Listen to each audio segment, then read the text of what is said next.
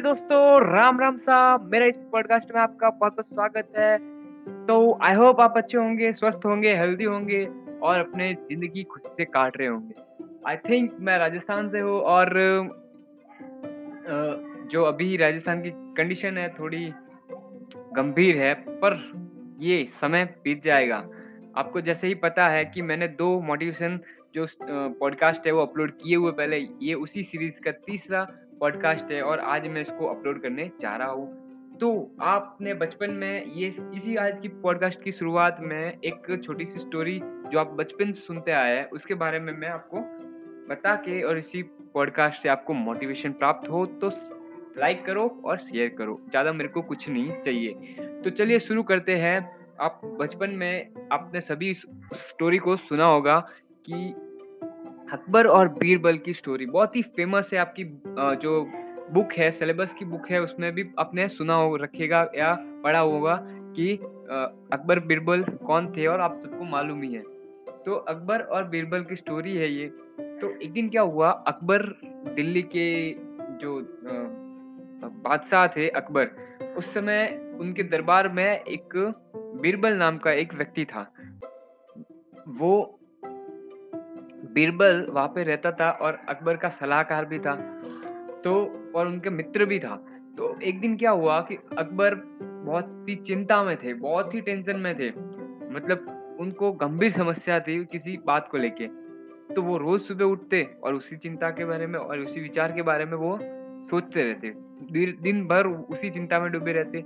अकबर का जो हितैषी था बीरबल, उनको पता लग गया कि ये उनसे उनकी हालत देखी नहीं गई कि ये रोज चिंताग्रस्त होके ये क्या सोचते रहते हैं सुबह उठने से लेके शाम तक, पता नहीं उनको क्या हो गया है। तो मेरे बादशाह इतना उदास हो तो बीरबल को सहन कैसे होता। बीरबल ने अकबर से पूछा कि आपको क्या समस्या है। तो अकबर ने बताया कि मेरे को समस्या है और मैं पता नहीं क्यों चिंताग्रस्त रहता हूँ पूरे दिन और कुछ ना कुछ विचार करता रहता हूँ मेरे राज्य के बारे में, मेरे प्रजा के बारे में। उसके बाद में बीरबल ने उनसे कहा और बीरबल ने अकबर से कहा कि आप चिंता क्यों करते हो। तो बोलते अकबर ने बोला कि मैं इसको छोड़ नहीं सकता, चिंता मेरे में अपने आप आ जाती है। तो अकबर ने बीरबल से विनती किया, निवेदन किया कि मेरे को कुछ ऐसी दवा दो जिससे मेरा ये सारा डिप्रेशन या तनाव वो दूर हो जाए। तो बीरबल ने क्या किया कि जहाँ पे वो शयन कक्ष में उनके वहाँ पे सोते थे, उधर उसकी जैसे ही सुबह उठते थे तो एक दीवार थी, उसके सामने उसके दीवार पे एक वाक्य या लाइन लिख दी कि ये समय है, गुजर जाएगा।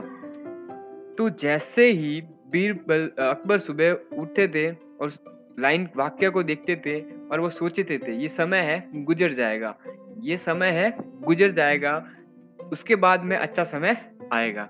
तो वो रोज पढ़ते थे और धीरे धीरे उनकी चिंता या जो भी समस्या थी वो हल हो गई और वो हंसी खुशी रहने लगे। अकबर को ये बहुत ही अच्छा लगा और उसने बीरबल को इनाम दिया और वह अकबर को नवाजा भी और शाबाशी दी। तो इससे हमको ये पता चलता है कि ये जो समय आपको कोविड-19 का जो समय है या महामारी का समय है, ये समय है, ये एक ना एक दिन चला जाएगा। आपको क्या करना है, अपना हौसला नहीं खोना, अपनी हिम्मत नहीं खोनी, आपको डटे रहना है, आपको समस्या से भागना नहीं है, उसका सामना करना है। आपको इतना आत्मविश्वास जगाना है कि मैं उससे लड़ सकता हूँ, ये भी समय है।